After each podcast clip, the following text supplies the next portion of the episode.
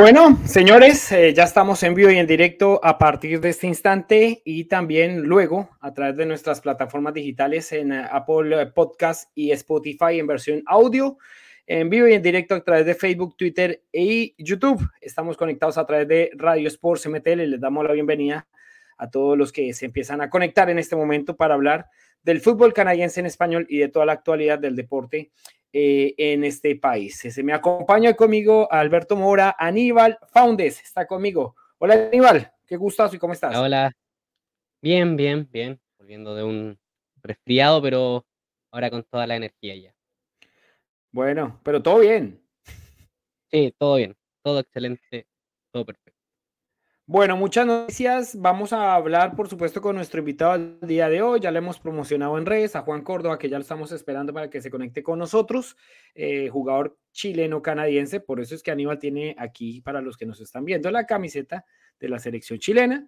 Y mm, eh, también vamos a hablar de la selección canadiense, porque ganó un partido crucial en Curazao, en, en Wilmenstad, 2 a 0, frente al combinado de ese país, con goles de Kyle Larin y Jonathan David y con ello pues tendrá que ir a definir frente a Honduras eh, la clasificación al menos al Final Four de la CONCACAF Nations League. Ya está clasificado a la mm, Copa de Oro. Eh, la selección canadiense John Herman, así que otro objetivo ya propuesto y cumplido para el equipo canadiense. Eh, por supuesto, de Canadian Premier League también vamos a hablar las novedades de pretemporada y la jornada 5 de la Major League Soccer para los equipos canadienses, tanto Toronto como Vancouver. En este caso, eh, en esta semana, Montreal tuvo descanso en la jornada 5 de la Major League Soccer y vamos a analizar todo eso y en desarrollo de nuestro podcast. Ya tenemos, por supuesto, en línea a nuestro invitado del día de hoy, jugador chileno-canadiense, 27 años, se ha desempeñado en el fútbol eh, chileno, Aníbal y, mm, hombre, es un jugador que, ¿por qué no? Otro de los que ya llevamos, ya llevamos como una serie de tres programas, incluyendo jugadores que pueden levantar la mano y decir, venga, aquí estoy para la selección, puedo dar una mano. Y Juan Córdoba es uno de ellos y le vamos a dar la bienvenida a Radio Sports. Juan, un saludo, bienvenido y muchas gracias. ¿Cómo estás? Hola, muchas gracias por la invitación, todo bien. Bueno, ¿cómo va, todo, ¿cómo va todo en Chile? Eh, ¿Cómo está todo por allá? La verdad que todo bien. Eh, estamos aquí en, en Ñublense, estoy jugando ahora.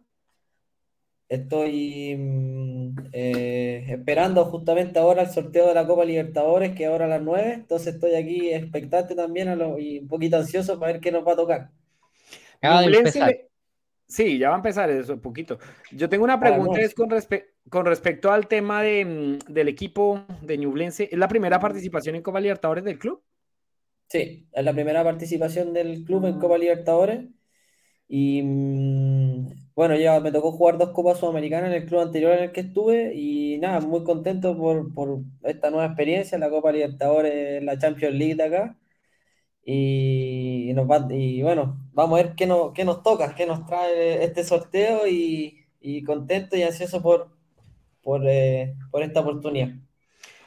Em, ya le doy el paso a Aníbal, por supuesto, pero yo iba a empezar con una pregunta clarísima y es, eh, ¿por qué tiene usted la nacionalidad canadiense? Porque viéndole la historial y demás, em, pues usted ha tenido toda la experiencia en el fútbol chileno, pero pues eh, se dio esa oportunidad con la selección canadiense, la cual vamos a hablar más adelante. Pero ¿por qué sea el tema de la nacionalidad canadiense, Juan?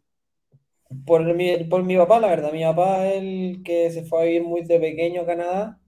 Y la familia de él, mi abuelo, mis tíos, mis primos, todos están viviendo allá en estos momentos, en Toronto. Y por él pude obtener la nacionalidad canadiense. Como a los cinco años la obtuve, me acuerdo, y sin pensar que lo que se vendría. Así que por él en verdad fue el nexo y, es por la, por la cual tengo la nacionalidad. Aníbal. Eh, nada, un gusto poder entrevistarte. Eh, yo sé que tú empezaste en Unión San Felipe. Si no mal recuerdo, esa temporada Unión San Felipe estaba en segunda división, primera vez. Sí. Estaba en eh, primera vez, yo, inicié en Unión San Felipe, 2013 creo que llegué a Unión San Felipe. Ah, claro. 2012 me parece, y debuteo ahí el 2014, creo. Sí. Yo, bueno, yo creo que te vi mucho tiempo jugar ahí, eh, al, estadio casi todos los fines de semana y cuando iba a jugar con, con Huachipato, te iba a ver, iba a ver a, mi equipo que era Colo Colo, que es Colo Colo. ¿Cuál ha sido tu, experiencia en, estos últimos años con Guachipato, que es un equipo que actualmente se encuentra en la parte alta de la, tabla, y ahora con Ñublense, que la temporada pasada hizo un campañón recién ascendido de, de primera vez, y, cuál es esa relación también con, Jaime García, que también es un entrenador muy querido en nuestro fútbol. mira, la verdad que en la experiencia que llevo en el fútbol chileno eh, ha sido buena, la verdad. he hecho eh, grandes, buenas campañas que me permitió llegar a la selección. Partí en Unión San Felipe, eh, que me dio la posibilidad de llegar a Primera División. Después con Guachipato, que estuve casi seis años allá, me tocó jugar dos Copas Sudamericanas. Eh, pasaron hartos técnicos también. Y ahora, llegando a Ñublense, con esta posibilidad de jugar Copa Libertadores, con Jaime García, que es un entrenador que me pidió eh, venir a Ñublense, él me quería, entonces eso también me da un respaldo importante, que hay un entrenador detrás que, te quiere, siendo que metió un campañón el año pasado saliendo segundo, eso también habla bien de mí, del trabajo que, venía haciendo, de la capacidad que tengo, entonces eso me da una confianza tremenda para poder seguir creciendo y yo sé que, bueno, como él y la forma de trabajar, voy a poder rendir aún más. Pues. Si bien llevo poco, llevo tres meses en este club nuevo, me estoy adaptando a la, a la forma de juego que quiere él, a es un equipo que se tuvo que armar prácticamente de nuevo porque llegamos ocho jugadores, entonces también estamos recién empezando a, engranar con la forma de juego porque cada uno viene de distintos clubes, de diferentes maneras de jugar, entonces eso es lo que, lo que va a costar un poquitito, pero bueno, esperamos ahora ya el viernes que tenemos partido, empezar ya a ganar para poder empezar a sumar puntitos y meternos arriba nuevamente.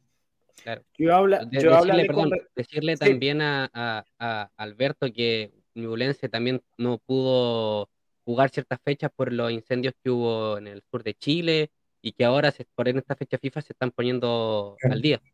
Sí. Sí, hay, varios torneos, de hecho, aparte de, de, esos acontecimientos que, pues, que hacen, se hacen aplazar un poco los campeonatos por el tema de, de estos acontecimientos naturales, pero hay torneos que también aprovechan esas fechas FIFA para irse un poquito reorganizando y demás también en dado caso.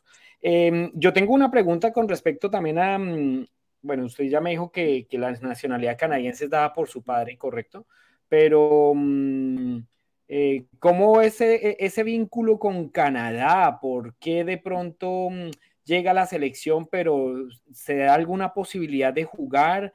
Eh, en Canadá, de vivir en Canadá, de pronto de vivir la experiencia de estar en este país o, o eso poquito lejano de la, de la realidad que está viviendo hoy en día? Mira, la posibilidad de la selección de Canadá cuando me llegó, la verdad que no la pensé dos veces. Era una oportunidad buena porque la verdad que ir a una selección siempre eh, es bueno para cualquier jugador. Yo estaba en la, mm, sub-20 tuvo un proceso de la sub-20 acá en Chile, en la selección, y después de eso ya venía la adulta, entonces, eh, no, la verdad que no estaba jugando Unión San Felipe, no estaba eh, pensando en llegar a la selección adulta todavía, porque muy joven, 18 años, la generación dorada en Chile estaba haciendo desastre, entonces era prácticamente imposible. Y mm, bueno, se me dio esta posibilidad de venir a la, selección de Canadá, a la sub-23, a una gira a Qatar. La tomé porque, bueno, eh, son oportunidades que, que llegan y hay que aprovecharlas. Y me, me dio la posibilidad de, de, poder llegar a la selección adulta. Entonces, yo feliz de haber llegado a una selección adulta, de haber estado en el proceso anterior de que llegó la selección al Mundial.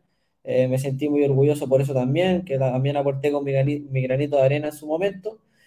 Y nada, con la ilusión también de ahora de hacer una buena campaña con Ñublense y poder eh, volver a la, a la, selección, que es lo que quiero. Bueno, obviamente es más complicado hoy en día que los jugadores están jugando todo en Europa, entonces también tengo que también ser realista y sé que tengo que primero hacer una buena Copa Libertadores con Ñublense, una buena campaña y poder dar un salto en mi carrera, quizás a la MLS o alguno, uno no sabe dónde puede ir, pero mi idea es seguir creciendo y seguir eh, dando pasos hacia adelante, que es como he ido a lo largo de mi carrera.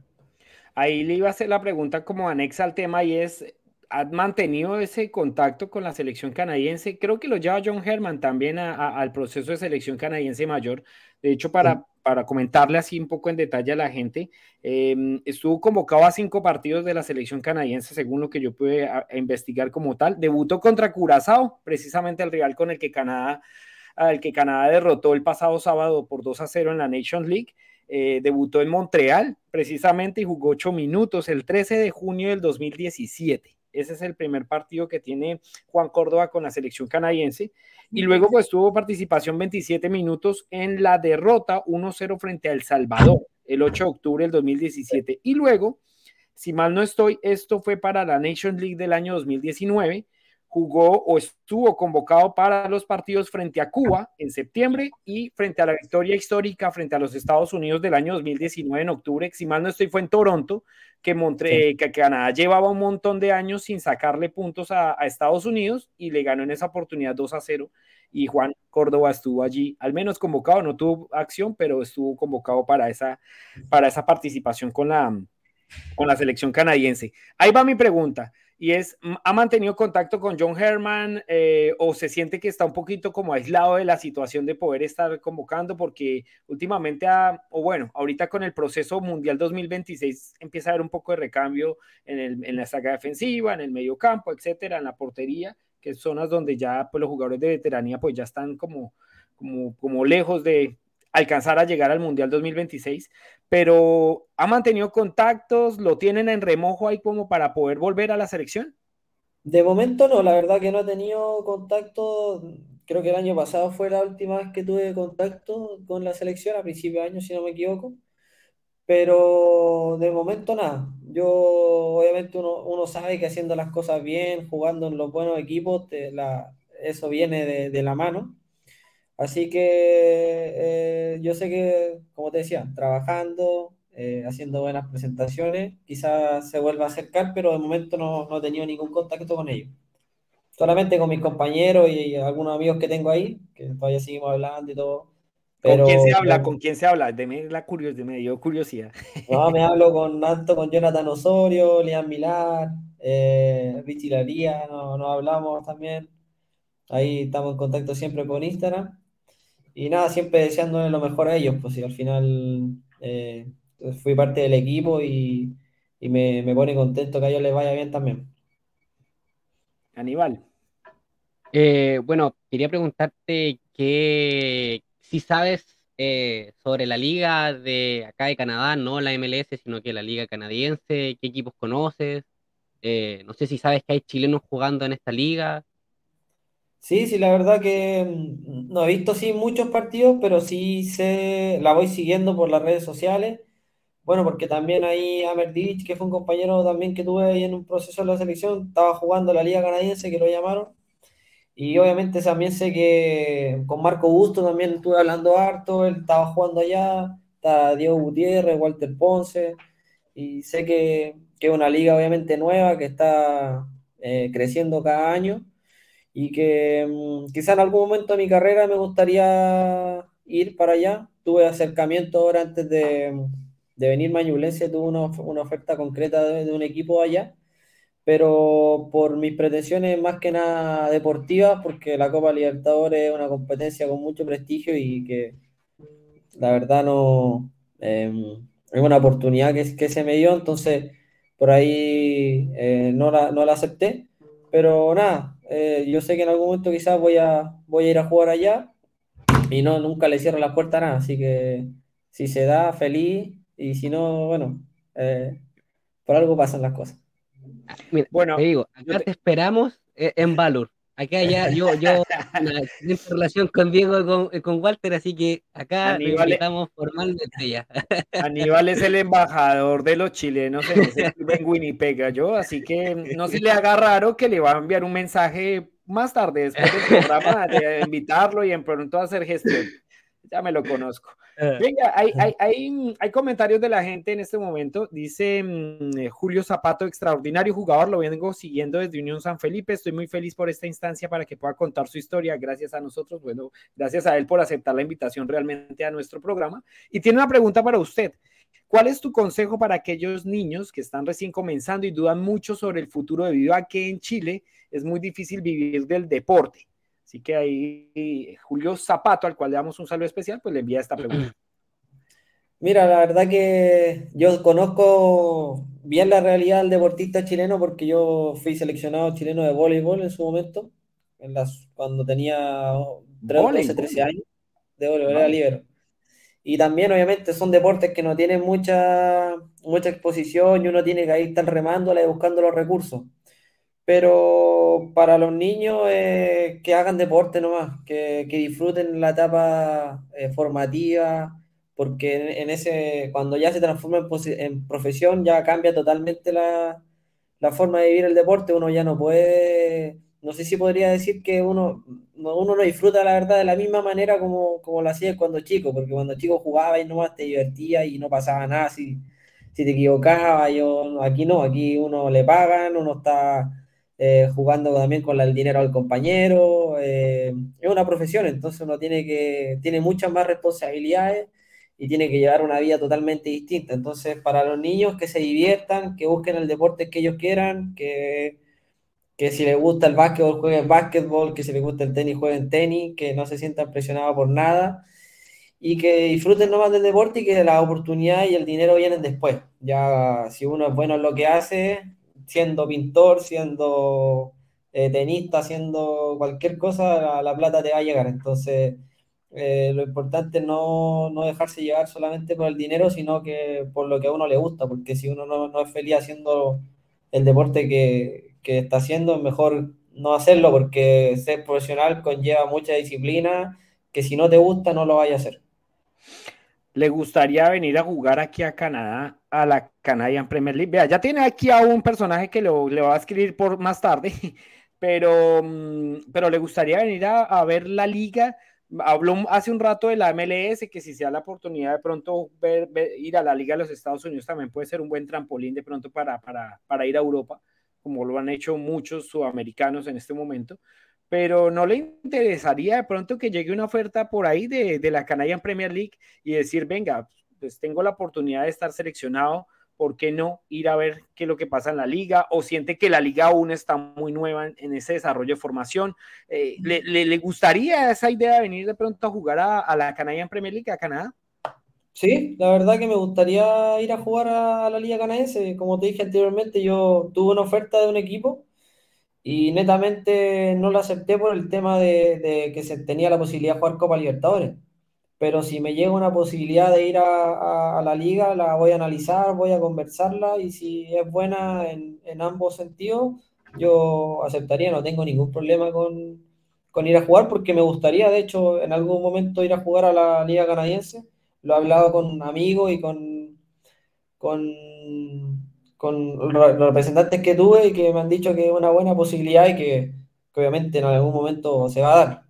Eh, puede ser ahora, puede ser dos años más, no sé, pero sí me gustaría y no le cierro la puerta para nada a la liga porque es una liga que está creciendo, que es buena, que por lo que, lo que he visto los partidos tienen buenas instalaciones y nada, cada día va a ir creciendo y me gustaría también formar parte de eso y ayudar también a, a, a, eso, al proyecto que tiene esa liga. ¿Tienes alguna pregunta para el cierre, Aníbal? Sí, mi pregunta ya, aquí ya está terminando el sorteo casi de la Copa Sudamericana. ¿Qué, qué expectativas tienes eh, para el sorteo? que es un, para los chilenos siempre es poquito más difícil el tema de las competencias internacionales. Siempre nos tocan eh, grupos súper, súper difíciles que muchas veces, como lo hizo Palestino hace un tiempo, eh, da la sorpresa y, gana. Eh, no sé, algún equipo que te gustaría enfrentar, ya que Ñublense se encuentra en el bombo 4 de la Copa Libertadores. sí o sí se va a cruzar con algún gigante de, Sudamérica. ¿Quién te gustaría enfrentar en esa, en esta Copa Libertadores? Mira, hoy día también estuvimos hablando con mis compañeros que qué escenario nos gustaría y bueno, hay dos escenarios. Uno, que te toque un grupo con los mejores y, y vivir la experiencia de jugar en la bombonera con Boca, de jugar con Flamengo, de jugar con, con Atlético Nacional, con los distintos equipos grandes de Sudamérica. Y el otro es que te toque un grupo dentro de todo accesible. O sea, sí o sí te va a tocar uno de los grandes, pero la idea también es competir. Entonces, ojalá sea un grupo equilibrado que uno pueda decir, bueno, aquí puedo rescatar algunos puntitos, aquí, bueno, vamos, vamos a defender, aquí, bueno. La idea es hacer una buena presentación, si, si bien sabemos que no estamos al nivel del, del Flamengo, que tienen presupuesto multimillonario, instalaciones a otro nivel, casi europeo. Pero se le puede ganar. Pero se le puede ganar, por eso te digo, o sea, sí o sí te va a tocar con uno de ellos, pero sí también que, que sean eh, un grupo dentro de todo bueno que uno pueda competir también y bueno, en las copas pasa, pasa cualquier cosa y las competiciones internacionales son distintas, así que ahí hay que unirse como grupo nomás y sacar resultados. Acá le están escribiendo eh, y, ya lo, lo, que, lo que entra como tal, desde pequeño está esforzado, es un jugador completo y responsable, soy una hincha incondicional de ese Diablo Rojo, no le teme a la competencia, Gloria Torres. Ahí sí Esa es mi mamá. Ah, bueno, ahí está. La mamá nunca falla. Claro. Ahora, si mi mamá no fuera mi fan, estaríamos mal. No, sí, ahí sí estaría grave. Pues, em, Juan, yo la última pregunta es: el sueño a corto y largo plazo en su carrera, ¿qué, qué es lo que, digamos, tiene proyectado? Eh, en el fútbol pasan muchas cosas y, en algún momento cambian las situaciones, bien sea para bien, bien sea para mal. Eh, es una carrera muy corta, desafortunadamente para, para muchos. ¿Y mm, qué sueños tiene usted a corto y largo plazo realmente? para poderse establecer y que finalmente el fútbol le dé para terminar de vivir y para terminar de proyectar su carrera profesional? Bueno, a corto plazo, hacer una buena temporada con Ñublense, eh, dar una buena imagen en la Copa Libertadores, en el torneo también, eh, hacer y repetir lo que se hizo el año pasado y a largo plazo es llegar a otro equipo, seguir dando pasos hacia adelante, ya sea en un club grande en Chile, en la MLS, en, no sé, la, Liga Canadiense, en, Europa, donde sea, seguir avanzando en mi carrera, seguir creciendo y seguir sumando experiencia. Aquí mandan otra pregunta ya para el cierre. Dice eh, Juan Andrés Sanabria, un saludo para él. Pregunta para Juan, ¿cómo un jugador de estatura más chiquita o pequeña ¿Cómo hace para competir y desafiar a jugadores más grandes físicamente? Eso pasa normalmente y desafortunadamente eh, el jugador de talla bajita eh, siempre lleva las de perder porque, digamos, estamos en un fútbol hoy en día más físico, de ver esos jugadores corpulentos en la defensa o mismo en la delantera. Eh, esta pregunta es interesante en ese sentido. ¿Cómo, cómo, cómo hacer para competir y desafiar a jugadores, digamos, de prospectos físicos más, más grandes? Sí, bueno, eso lo he tenido claro yo toda mi vida. Yo siempre fui de los más bajos de siempre. Y bueno, imagínate que llegué a una selección canadiense donde todos son grandotes, me tocó jugar con compañeros gigantes y, le, y no me paré igual, igual, porque yo siempre supe que esa era una de mis desventajas y que tenía que trabajar el doble para poder equipararla. Por lo tanto, físicamente en mi club yo soy el mejor en el sentido de niveles de grasa, masa muscular, estoy arriba del 55%. Entonces tengo que meterle para poder eh, de alguna manera equiparar eso, saltar más, correr más fuerte y que no se note, que no se note tanto la diferencia. Y la verdad que hasta el momento no, no la he una, una desventaja porque no, no, me he visto superado. De hecho, yo me sorprendo porque de repente los duelos aéreos, las estadísticas que me llegan, tengo mejores duelos aéreos que compañeros que son 10, 15 centímetros más grandes que yo. Entonces, un tema de, de aprender, del timing, de, del físico, saber que uno ya corre con desventaja, entonces tenéis que entrenar el doble. Y de esa manera he logrado un poco equiparar lo que, lo que es el físico, porque uno ya no, no puede hacer más que eso, entonces solamente queda trabajar y, y, hacer el doble de lo que hacen ellos, porque generalmente los más grandes no, no trabajan mucho, se quedan con que son grandes, entonces no saltan, eh, no hacen mucha pesa porque son grandes y uno ahí se aprovecha eso y sacáis ventajas. Pues si, si te das cuenta, hay varios jugadores también chicos jugando en Europa, el mismo Messi, tú te das cuenta que son, son jugadores que, chiquititos y, otros que no son tan, tan, tan así, bueno, Messi es un, algo fuera de lo normal, pero tenéis muchos muchos ejemplos que están jugando afuera, que los veis armaditos, fuertes, que si este no lo vota por lo mismo, porque uno sabe que ya corrís con desventaja y no podís eh, relajarte y no podís salir flaquito a jugar. Bueno, hay que darnos moral. Yo mido igual que Juan, entonces no hay problema. Unos 65 de estatura, así que hay que darnos moral todavía.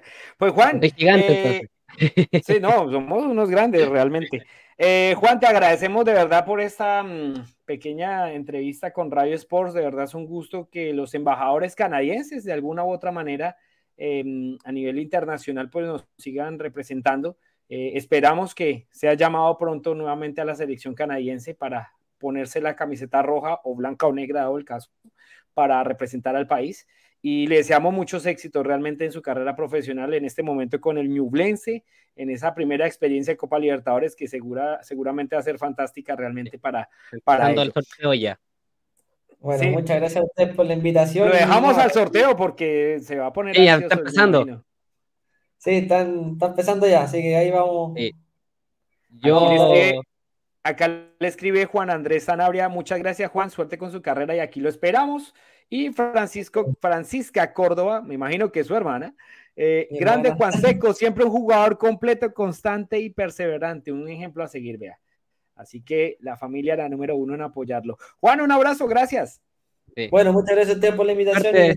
Chao, chao. Un abrazo. Gracias a Juan Córdoba, el eh, jugador eh, canadiense chileno, podríamos decirlo así, o chileno canadiense, Chileno canadiense en este caso. Chileno canadiense, porque nació en Chile, que juega en el Ñublense de la primera división del fútbol chileno y ya estuvo, como lo mencioné en la entrevista, eh, convocado a unos, a, unos em, partidos oficiales de la selección canadiense por allá en el año 17 y 2019 y aún está en edad seleccionable. Él tiene 27 años y puede ser fácilmente, fácilmente una buena pieza para el equipo de John Herman, que precisamente es el equipo del cual venimos a hablar después de la pausa. Pausa y volvemos a hablar de la selección canadiense y por supuesto de la Nation League, Canadian Premier League y Major League Soccer. Ya venimos.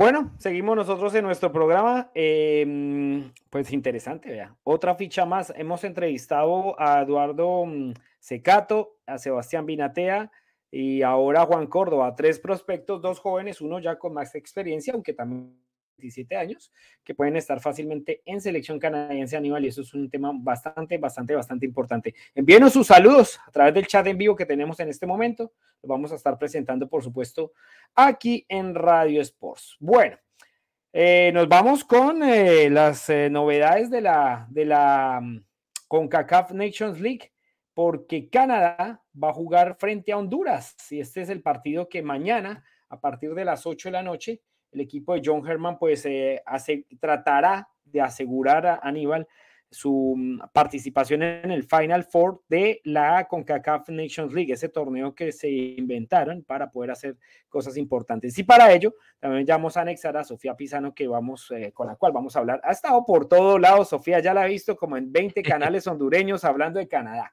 Y vamos a ver que ella nos va a explicar un poquito que lo que también nos va a contar un poquito cómo llega la H, el equipo precisamente donde juega Romel Kioto, por ejemplo, jugador del CF Montreal. Hola Sofía, ¿cómo estás? Hola chicos, ¿cómo andan? No, todo bien. Ya entrevistamos a Juan y pues vamos a hablar de la selección canadiense. Partido que se va a jugar en el Vimeo Field mañana 8 de la noche, hora del este de Canadá, 21 eh, hora de Chile, hora de Argentina, 19 horas de, de Colombia, Ecuador, Perú, para que todos estén pendientes de este partido en el cual pues Sofía Canadá creo que no pasó mucho apuro frente a Curazao, se, no, se veía un poco la diferencia en cuanto al nivel de las dos selecciones. Y ahora sí se va a encontrar con un equipo que le puede complicar ese famoso paso al Final Four, donde creo y mal no estoy, ya espera Costa Rica, México y Estados Unidos. Están esperando ya es el que clasifique como líder de esta zona, ya vamos a presentar también la tabla de posiciones eh, para, para enfrentar ese Final Four de la CONCACAF Nations League, que aún no da los cupos. Ojo, esta Nations League no da los cupos para la Copa América, es la siguiente, 2023-2024, la cual dará los cupos a la Copa América. Pero ¿cómo viste tú el partido frente a Curazao y qué se podría esperar para, para el partido frente a la H, frente a Honduras? El partido frente a Curazao se lo vio a, Canadá reservándose mucho, no yendo muy al ataque. Uno diría como que no estaba atacando, que no estaba siendo explosivo, pero lo que parecía era que se estaba preservando eh, no me gustó bastante lo que fue Davis, muy individual su juego, creo que le falta conectar con el equipo y lo logró en los últimos minutos de juego y eso quizás fue lo que les logra dar la victoria o por lo menos el segundo gol. Em, es un equipo mucho más maduro de lo que venimos viendo eh, anteriormente, de lo que fue el año pasado. Ya lo he mencionado por donde tú dijiste, por todos los lugares que estuve, pero es eso, que Canadá hoy en día tiene otra mentalidad. Si nosotros nos remitimos al partido que hubo Honduras-Canadá el año pasado, donde el equipo de la hoja de Maple lo único que se centró fue en el árbitro, en la mala cancha, en las condiciones climáticas, donde obtuvo tres rojas, eh, o sea, tres suspensiones, Hoy en día es otro Canadá que pasó por un desarrollo psicológico y físico y técnico muy grande. Fue una Copa del Mundo, tuvo esa experiencia, tuvo ese fanatismo más cerca. Y bueno, hoy en día se da cuenta que los partidos se ganan de otra manera. Yo creo que enfrentar a un Honduras con esta mentalidad mucho más madura, con esta con este crecimiento personal que tuvieron, va a ser algo, va a ser un equipo totalmente diferente y creo que Honduras se puede llevar una gran sorpresa.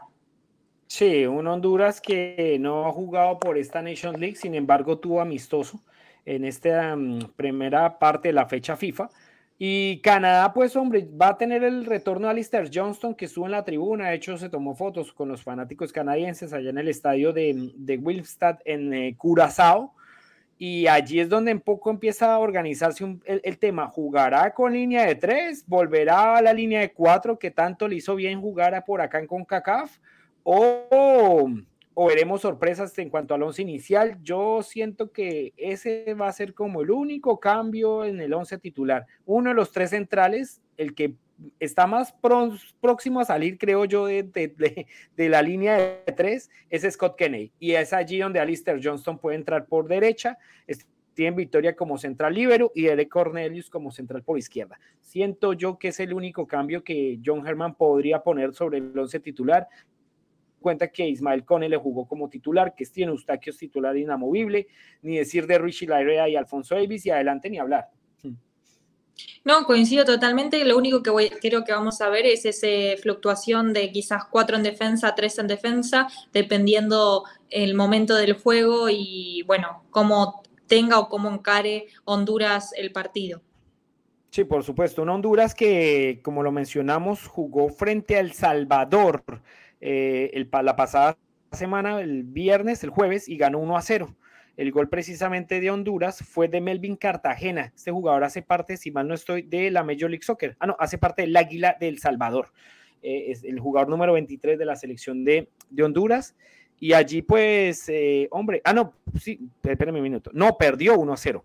Me, excuso, perdió 1 a 0 con gol de Melvin Cartagena. El equipo de, de Honduras. No, no, no, no. ganó 1-0 con autogol de Melvin Cartagena. Esa es así la, cuestión. Ganó con autogol de Melvin Cartagena. Y hay una particularidad en este equipo de Honduras. Va a tener una baja sensible por no tener la green card, ¿no? Este Albert Ellis, el jugador que juega en Francia. Bueno, te cuento un poco de ese tema. Fue, no, no sé si una sorpresa, es algo que se sabía y cuando le dijeron lo que tenés que hacer es esto y aquello para obtener la green card, no lo no lo quisieron hacer, o sea, el jugador no fue a hacerlo y es por eso que, eh, nada, se pierde hoy la oportunidad de estar contra Canadá.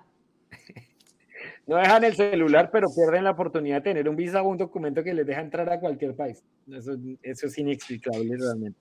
Un equipo que en el papel se muestra muy, muy juvenil. Está Denil Maldonado, por ejemplo, un jugador de Major League Soccer.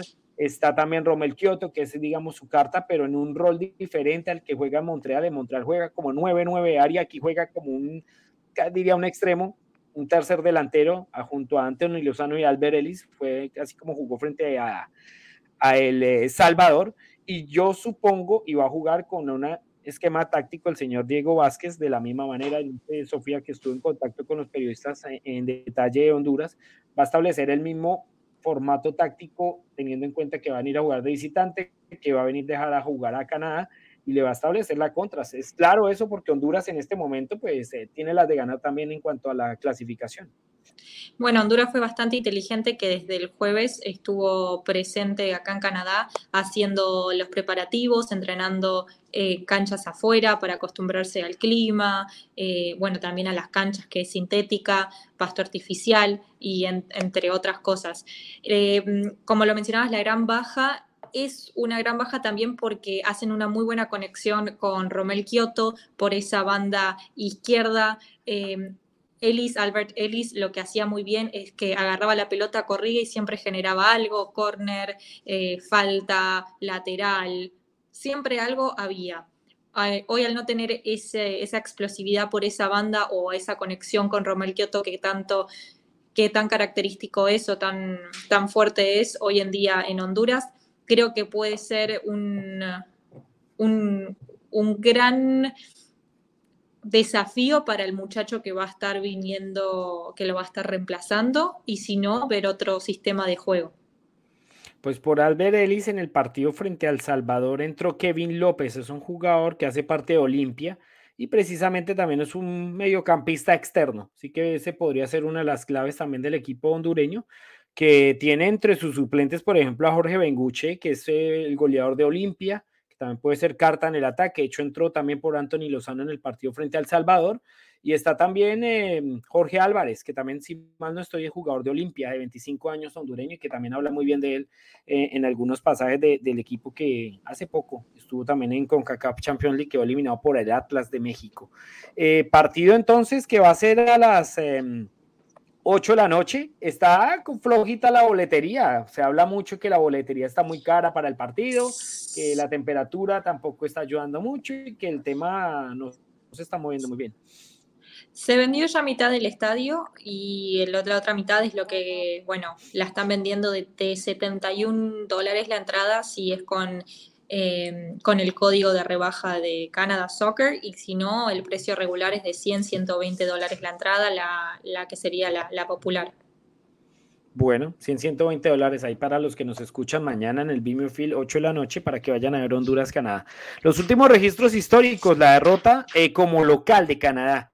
Eh, dicen clasificación de la, de la CONCACAF a la Copa del Mundo, Canadá 1, Honduras 1. Esto fue en Toronto él, em, eso fue en Toronto, vamos a ver si fue realmente en Toronto, no tengo acá, acá está.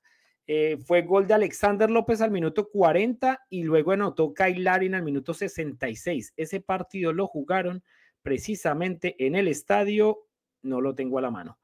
Ese, partido lo jugaron en Toronto, Toronto, Toronto, Toronto, Toronto. Ese partido lo jugaron en Toronto, uno a uno. Eso fue el, eh, eso fue el 21 de septiembre, el 2 de septiembre del año 2021. Y luego tiene Canadá un empate por Copa de Oro, pues oficio como local, pero no juegan en Canadá 0 a 0. También luego en el 2015 Canadá 1 Honduras 0, eso fue también por eliminatorias hacia Rusia. Ahí viene quien hizo el gol, Kailarin. También en Canadá 0 Honduras 0 por la clasificación a Brasil, también lo jugaron en Toronto.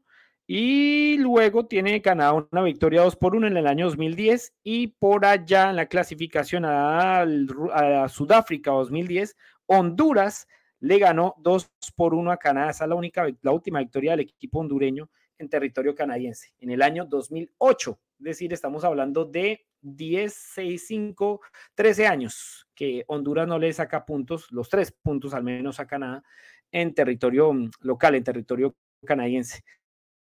Así que vamos a ver qué sucede en este gran partido que Canadá-Honduras van a disputar por la clasificación, porque aquí precisamente tenemos, Sofía, la tabla de posiciones. En este momento, pues eh, Canadá está líder, ¿no? Aquí lo pone Canadá Soccer por la diferencia de gol claramente, pero si hay un empate, eh, el primer ítem de ese empate, si mal no estoy, es las victorias que tengan entre los dos. Y es allí donde Honduras, con el empate o con la victoria, por supuesto, le basta para clasificar. Entonces ahí Honduras, digamos, entra con la clasificación en el bolsillo por haberle sacado cuatro de los eh, seis puntos en disputa frente al equipo canadiense. Y Canadá, pues con la victoria, ya se aseguraría ese paso al Final Four de mm, la Copa de la CONCACAF Nation League. Así que Canadá es líder con seis puntos en este momento, más cinco en diferencia de gol. Honduras, seis puntos más uno en diferencia de gol. Y Curazao, que ya pues no tiene nada que hacer allí, eh, tiene tres puntos y menos seis en el gol diferencia en la tabla de la Liga A del Grupo C. Esa es la, la realidad de la CONCACAF Nation League para el seleccionado canadiense como tal. Vamos a cambiar, Sofi, rápidamente de tema y es por la novedad de la, de la Canadian Premier League. Y le voy a mostrar el, el, uniforme de Vancouver y usted me va a explicar por qué le pareció el uniforme de Vancouver, eh, sobre todo el alternativo, un uniforme de rugby. Los dos son de rugby, sí. Em, se usa, se estila usar mucho justamente el rayado, el negro y el rojo. Em, después te voy a pasar miles de clubes argentinos acá en Canadá y demás que utilizan ese estilo de remera, justamente con los bordes de las camisetas, lo que sería el cuello y las mangas en blanco. Entonces, muy, muy, muy característico de lo que sería un, un equipo de rugby, como sería la vestimenta. Eh, nada, es algo diferente, no, estamos acostumbrados, no deja de ser bonita, pero me parece que se estila como para un, equipo de rugby.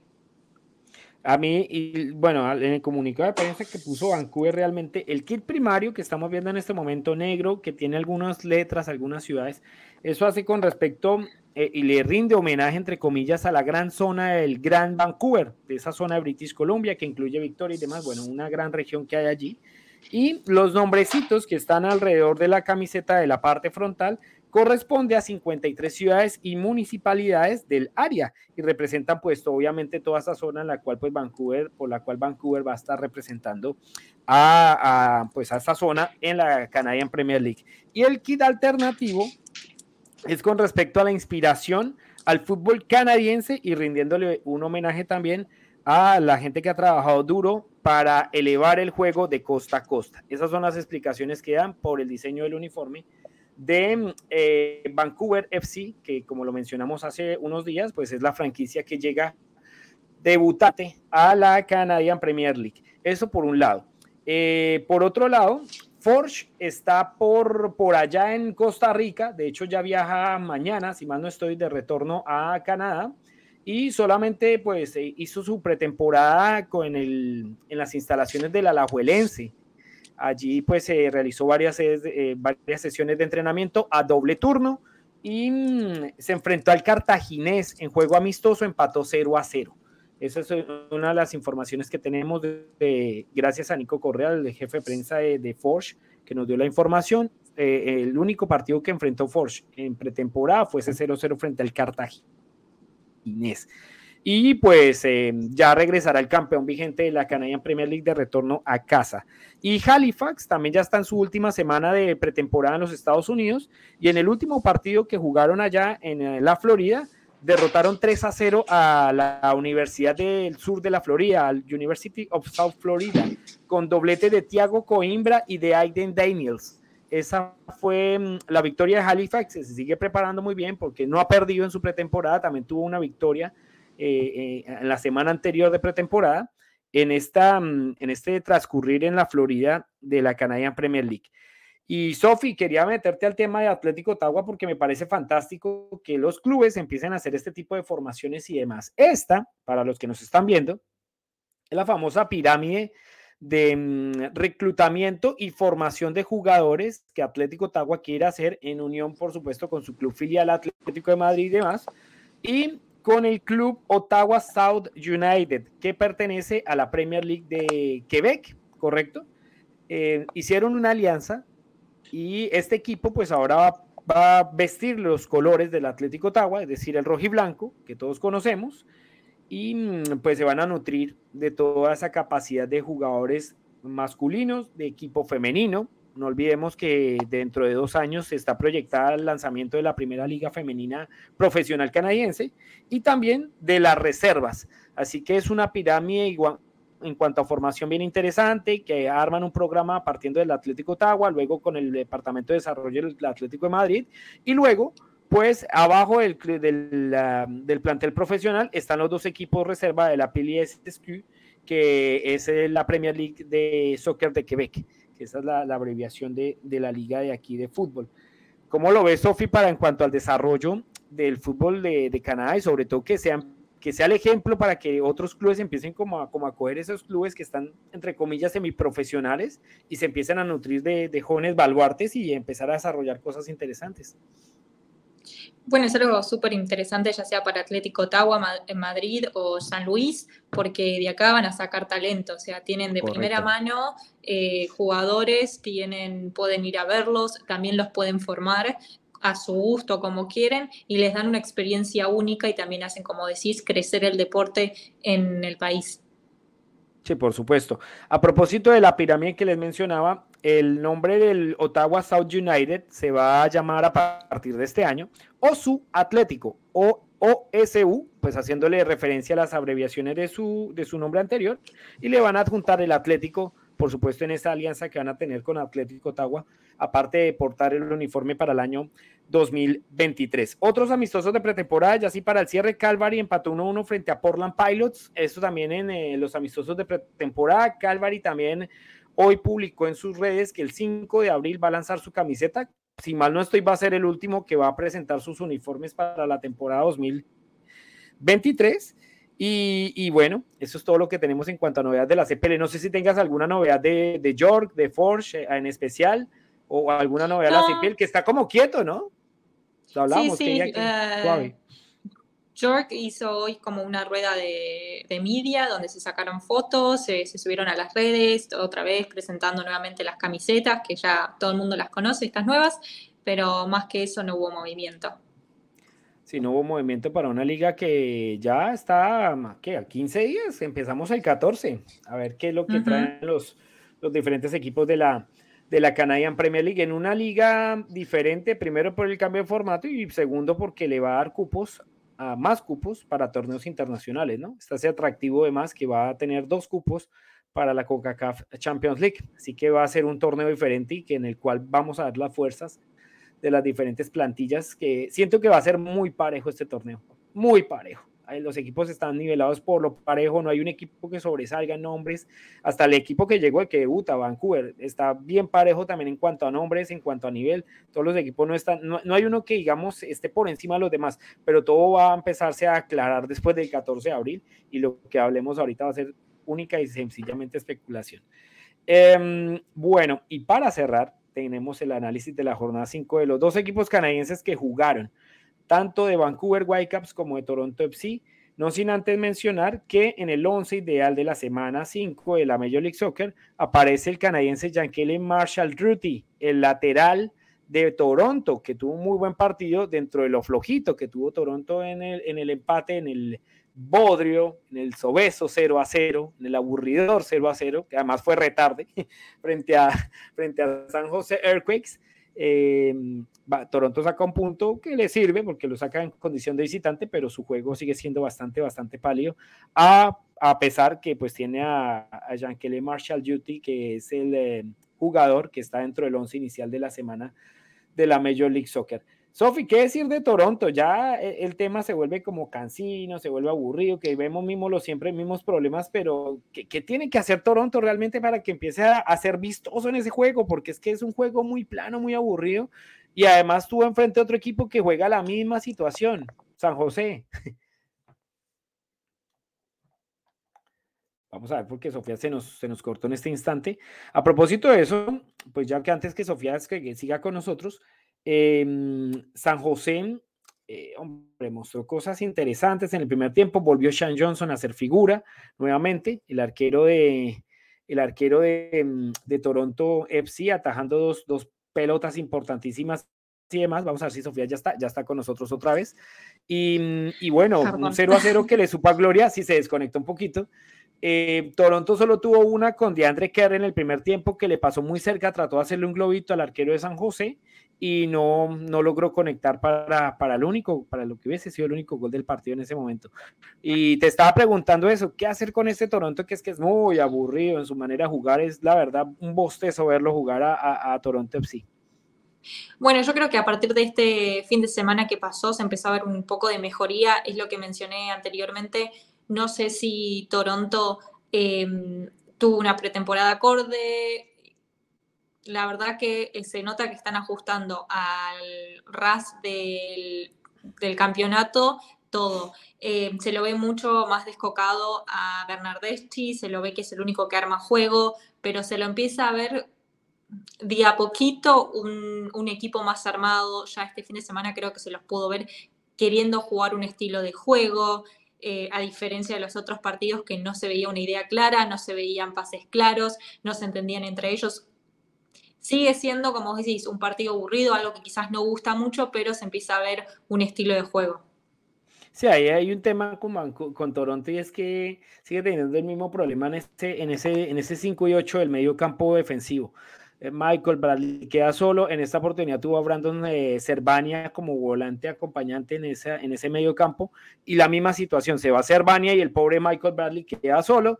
Vuelven los mismos problemas de marca de los cuales ya hemos hablado una y otra vez, pero empieza a verse también esa solidez defensiva de Toronto y es algo que también hay que rescatar. Aparte que tiene un arquero que le responde cuando lo, lo exigen, porque Sean Johnson ya lo hemos hablado una y otra vez, ha salvado mucho a Toronto en, esta, en este inicio de temporada, pero es muy bueno también lo que hace noruego Sigurd Rosted y Matt Hayes, que son los dos eh, defensores que llegaron precisamente para cubrir esa posición en la temporada, sin hablar también del MVP de Toronto en, eh, en el once ideal de Jaquele Marshall Ruti, que es el lateral por derecha, el número 7. Así que, mm, pues un 0 a 0 que le, le sabía mucho a, a Toronto, realmente lo deja en la posición eh, de la conferencia. Este está en este momento décimo con seis puntos y está solamente mm, con la diferencia de estar afuera del playoff por las victorias de Filadelfia, que perdió precisamente frente a Orlando City en este fin de semana. Así que mm, Toronto deberá enfrentar a Charlotte el próximo sábado a las 19.30 hora del este en el Vimeo Field, volviendo nuevamente a su casa y se va a enfrentar a Enzo Copetti y su banda, ¿no? Al argentino que, que, viene con Charlotte, a ver si, si le roba puntos a Toronto o si Toronto se consolida, ¿verdad? Y empieza pues a lograr puntos en condición de local. Y el otro, eh, Sophie, es Vancouver, que también en las mismas, jugando un pobrísimo partido, realmente, sobre todo en la segunda etapa, donde se vieron muchos errores defensivos, eh, Sartini no logra como encajar el grupo, mete a Matías Laborda, que lo hace mejor como central, como lateral por derecha, eh, el equipo se ve muy desconcentrado en la marca zonal, pierde mucho las referencias en ataque. Eh, Minnesota tampoco le, ejerció mucho peligro como tal al equipo de, de, Vancouver Whitecaps y se llevó un premio los Whitecaps. Al final le habían anulado un gol antes del empate 1 a 1 a los Whitecaps y Simón Becher termina empatando en el minuto 98 para darle un empate más a Vancouver que sigue sin ganar y mm, se junta, se, se une a LA Galaxy, Colorado y Kansas City como los únicos equipos en la liga que no han ganado su primer partido en el año 2023 en Major League Soccer. Así que, mm, ¿qué poder decir de este Whitecaps que, que se le nota la ausencia de Córdoba, que se va a demorar porque se lesionó, que no ha logrado tener a un Dajome en su mejor condición? Ya lo hemos también hablado que el colombiano no ha estado realmente en los Whitecaps y es la primera moneda de cambio para el equipo de Sartini y el tema de la defensa, que realmente no logra encajar o, tiene que cambiar el esquema, jugar con tres para ver si los tres centrales, Blackmon, Veselinovich y Laborda pueden hacer una mejor labor.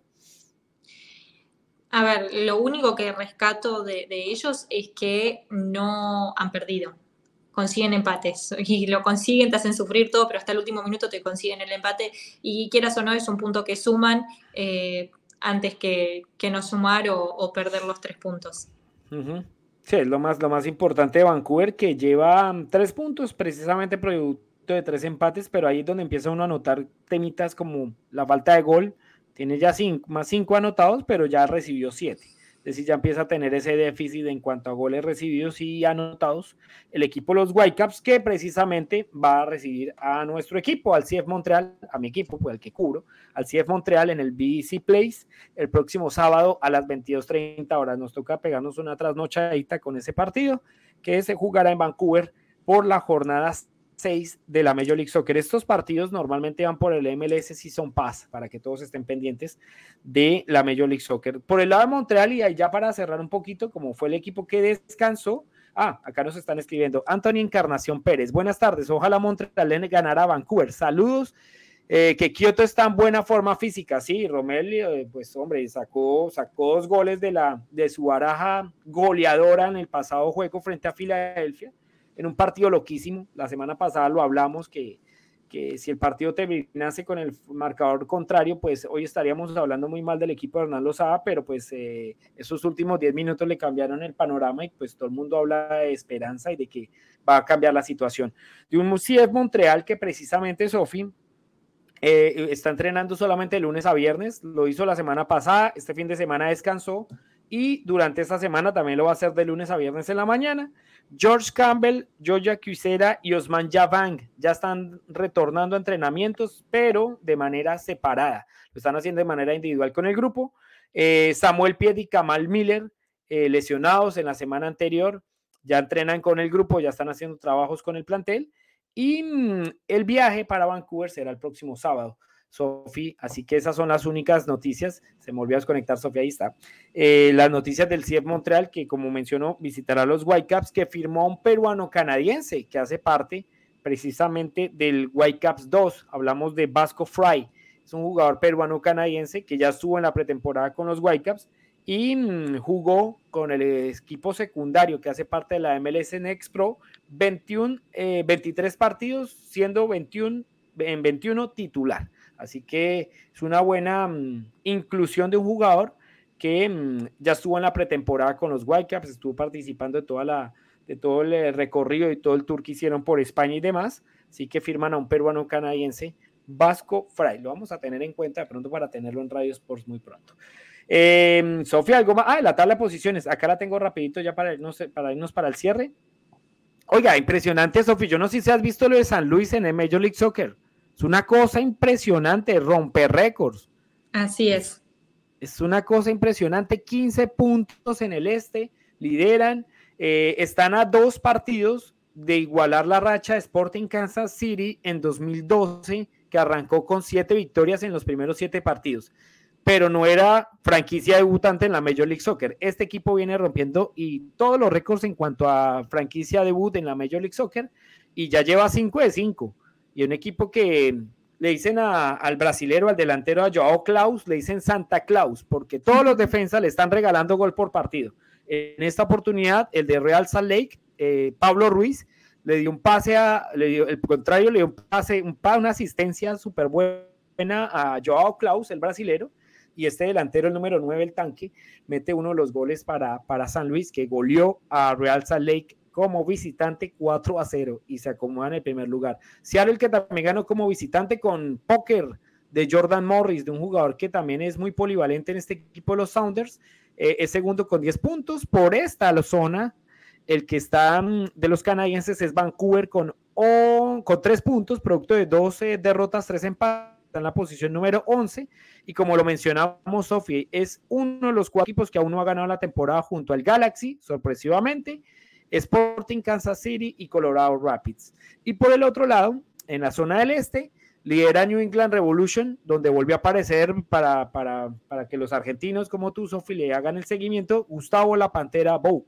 el ex Racing, marcó en este, para la victoria de, New England Revolution.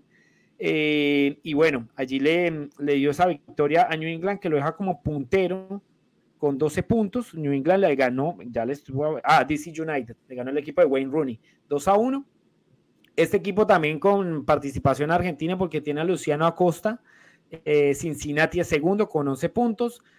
Y Sofi se fue al mapa para Argentina y Atlanta se pegó una estrellada impresionante con, eh, con Columbus. 6 a 1 perdió y el equipo de Almada y quedó. El MVP de la liga hasta el momento se fue para, para jugar con la selección argentina. Recordemos que hizo gol frente a Panamá, si mal no estoy. Y Atlanta, pues en liga cayó 6 a 1. se fue 6 a 1 goleado y, Atlanta pues ahí demostró que es supremamente dependiente de uno de los mejores jugadores de la Major League Soccer en este momento. Por este lado, Sofi, Toronto es décimo, está a un puesto del play-in, pero está afuera por victorias, porque Miami en este momento tiene dos, Toronto en este momento solo tiene una, pero tienen la misma cantidad de puntos, seis. Y Montreal, por eh, los empates de Charlotte y demás, es colero en este momento del campeonato. Esperemos que el equipo de Orlando Sada retome la senda del triunfo o al menos sume puntos frente a los Whitecaps el próximo fin de semana. Bueno, eh, Sofi, ¿algo más para anexar? Yo creo que nos vamos mañana con eh, este martes con Canadá, esperando que gane. Y vamos a hablar el próximo, el próximo podcast eh, de más cositas de la, del fútbol canadiense. Perfecto, así será. Así será. Gracias, Sofía. Entonces, un abrazo.